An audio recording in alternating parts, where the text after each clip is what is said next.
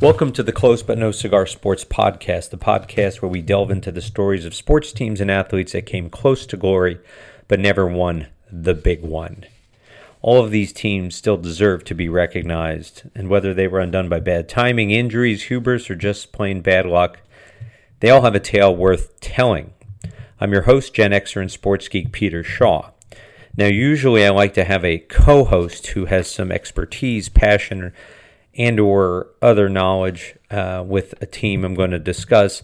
But today I'm going to do the 1988 to 1998 Utah Jazz, and I'm going to go solo like Amelia Earhart because I cannot find anyone who is a Jazz fan that I know. Now, I know that 1988 to 1980, 1998 is a huge window, but stay tuned and you'll hear why I chose it. So let's start off with the backstory. The NBA's Utah Jazz began as an expansion team in New Orleans, the New Orleans Jazz, beginning in 1974 and 1975. Now, New Orleans is obviously the birthplace of jazz, and basketball, we know, requires a lot of improvisation like jazz, so this name made complete sense.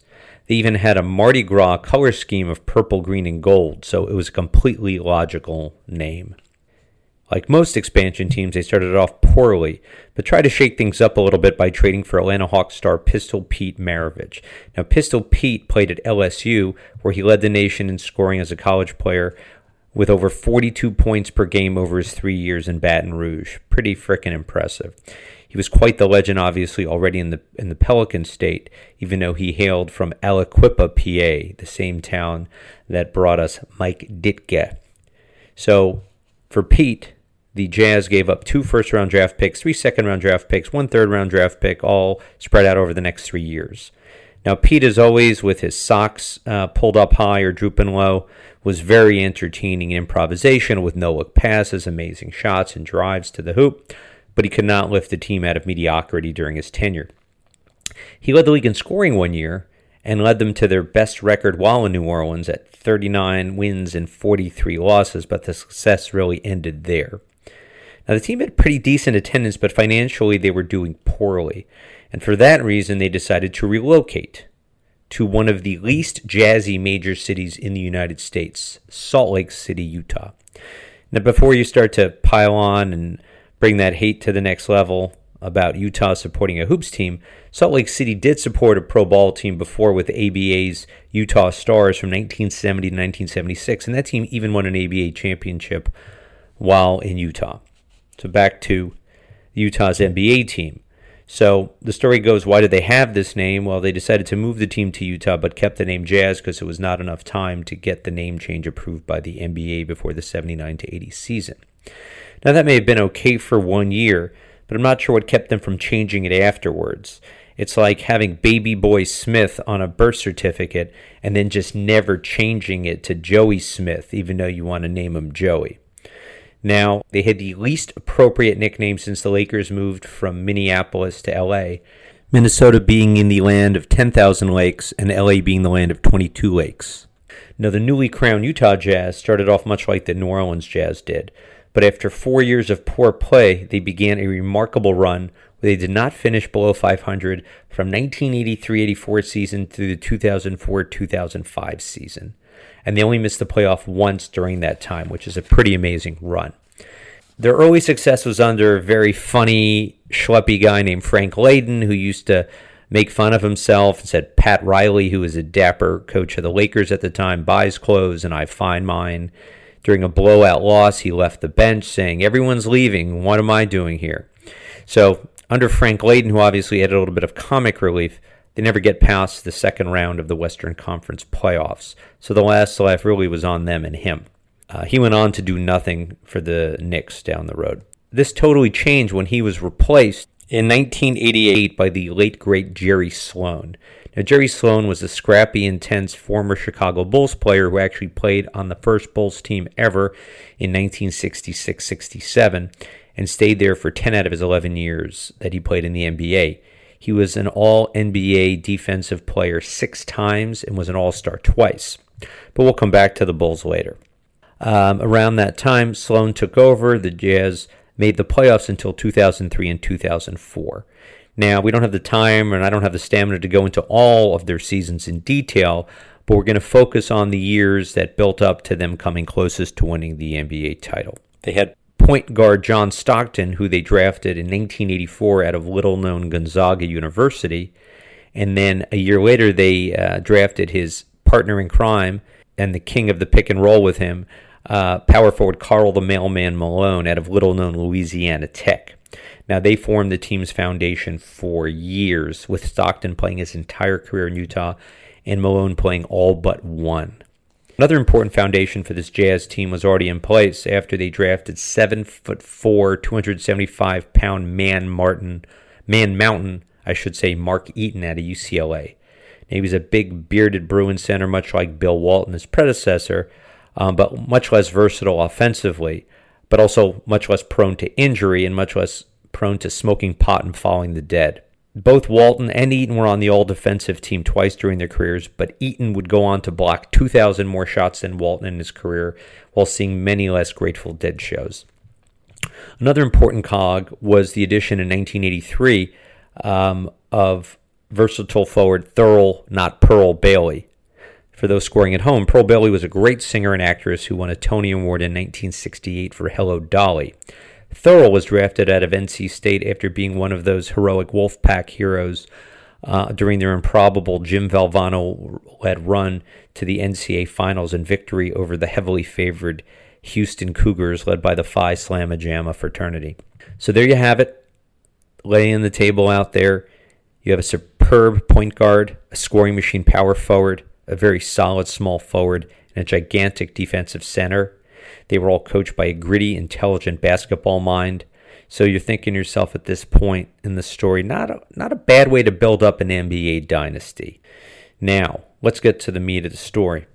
1988-1989 season, they went 51 and 31 and they came in first place in the Midwest Division with Stockton and Malone just leading the way with Thurl Bailey uh, being their number 3 scorer. Unfortunately, they were swept by the Golden State Warriors 3 to 3-0. This team was led by Chris Mullin and Mitch Richmond and 7-6 Manute Bol, who didn't score much but got 18 blocks in the three-game sweep. So not too bad, big man. Now let's move on to the 1989-1990 season. Now this team drafted the awesomely nicknamed Blue Edwards out of East Carolina in the first round, and he instantly was a solid contributor in the scoring column. Now, this team would go on to win four more games, 55 games, but they came in second behind the David Robinson and Terry Cummings led San Antonio Spurs. They were the four seed in the playoffs, and in the first round, they drew the Phoenix Suns. The Suns at this point were a very high scoring team. They had six players averaging double figures.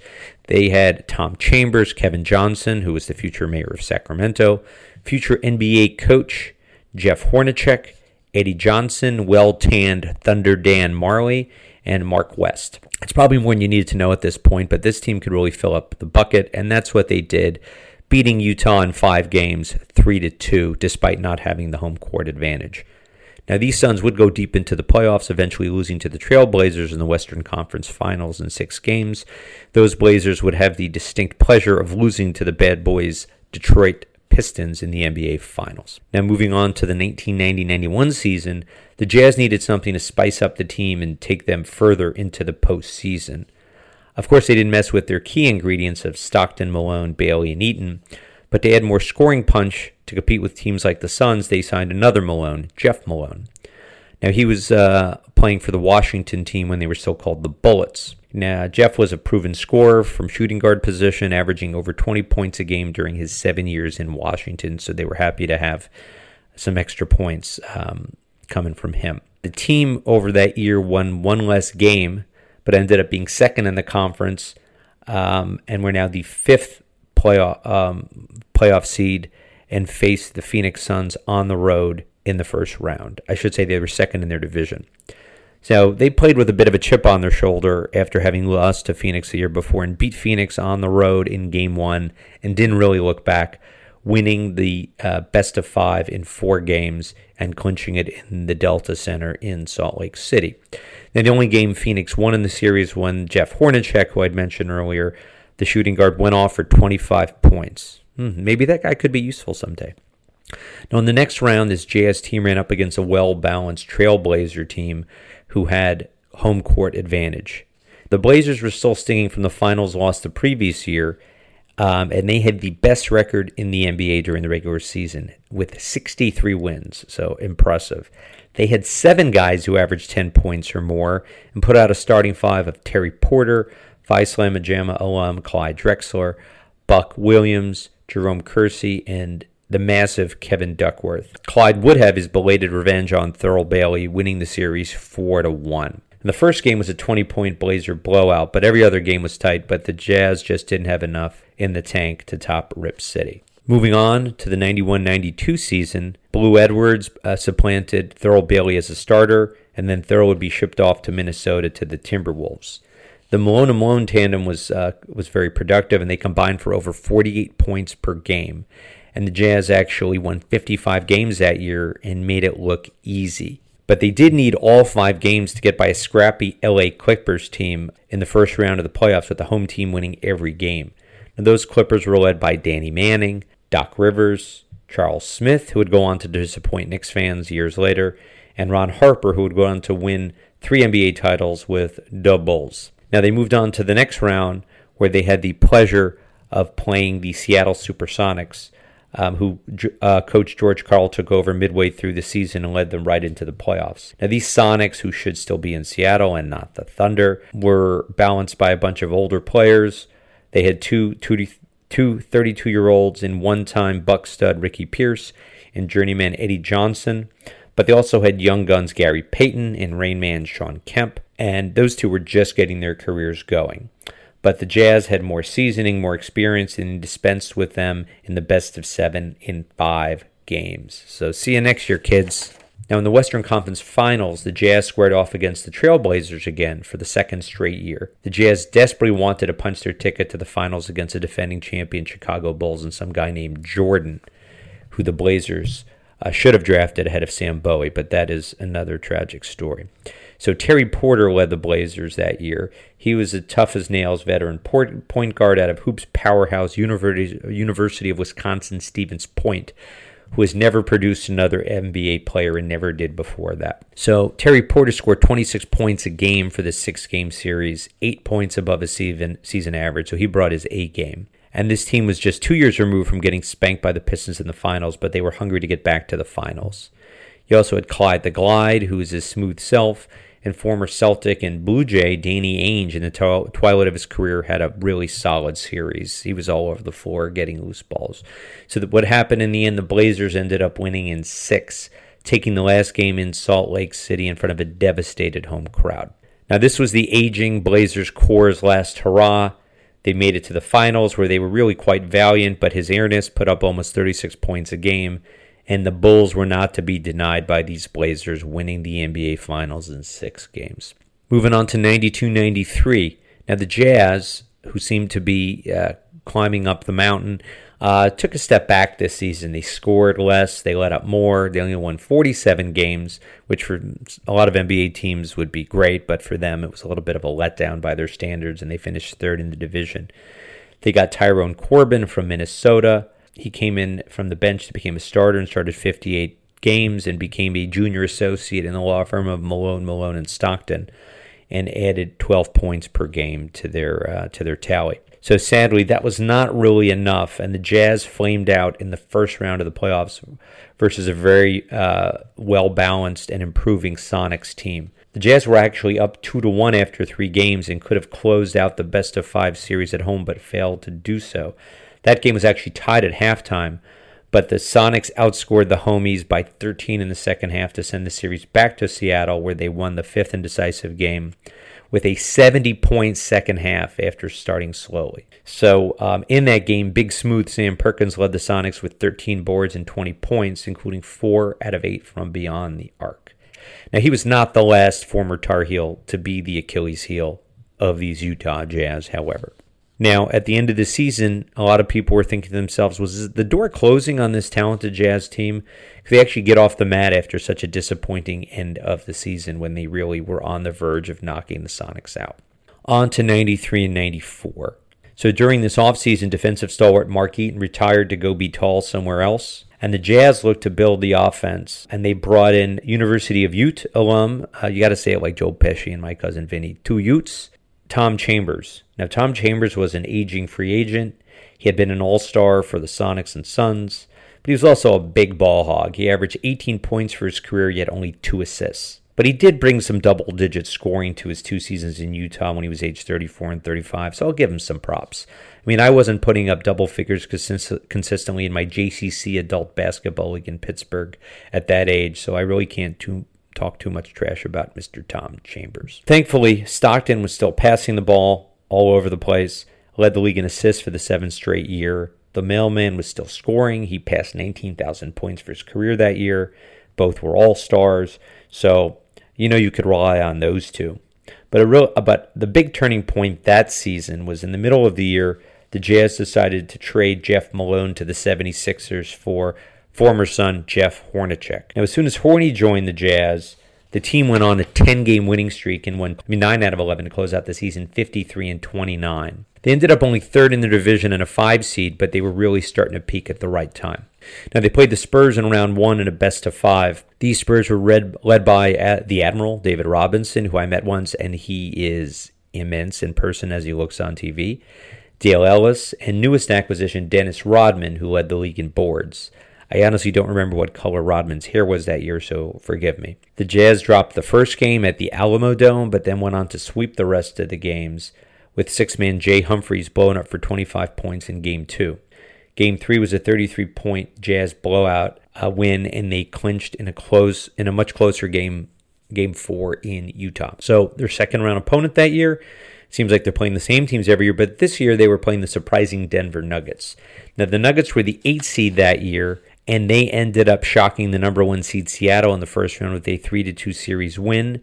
There's that famous image of jubilant center Dikembe Mutombo lying on his back, holding the ball, grinning from ear to ear, that a lot of people link with that upset. Now, besides Mutombo wagging his finger after every block, they had a young and balanced team with no real true star. They had Mahmoud Abdul Rauf, LaPhonso Ellis, Bryant Stith, Reggie Williams, and Robert Pack. But you would think they would they would roll over after an exhausting five game series, and they were down 3-0 to the Jazz after the first three games but they fought back actually and forced a game seven, which the Jazz finally won by 10 when the clock struck 12 on those nuggety little nuggets. Now on to the Western Conference final. In the Western Conference final, the Jazz found themselves against a tough and committed Houston Rockets team. This was just before they changed their uniform to an ugly pseudo pinstripe with an angry rocket on the front, and they still had kind of that cool uh, white jersey with red letters. Sorry, I guess I'm a little obsessed with uniforms, so I may make comments from time to time.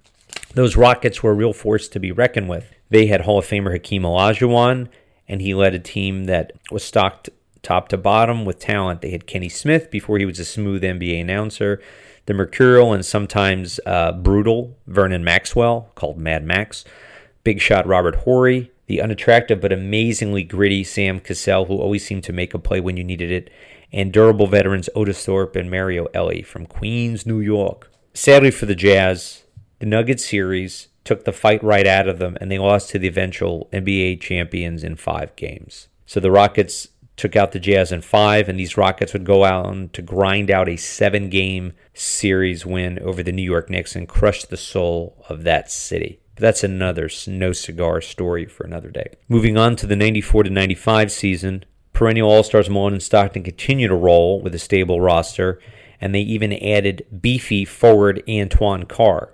This team cruised to a 60 win season and had the third best record in the conference. In the first round, they would go on to host the defending champion Rockets for a chance at revenge, a dish best served cold.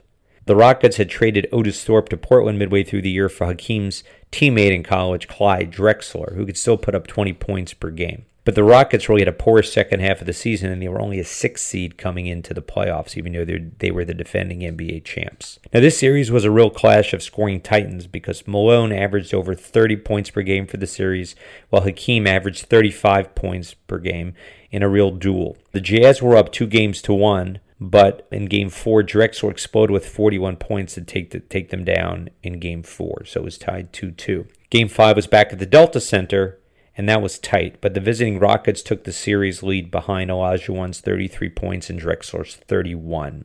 So I guess revenge would not be on today's menu. The Jazz were being undone by a suddenly hot Rockets team who would go on to win the series. Now, those Rockets would go on actually to win their second consecutive and to date only NBA crown with a sweep over the hyped up and very young Orlando Magic, who is led by Shaq Penny and my personal favorite player on that team, Lil Penny. On to the 95 96 season, and you're thinking to yourself, how much longer can Stockton and Malone keep this up? They still had Hornacek, so their run of regular season success would continue. They were nostalgic for a big beefy man in the middle like Mark Eaton, so the Jazz added some U.S. prime beef in the middle with their only draft pick that year, and they took 7 2 Kansas center Greg Ostertag.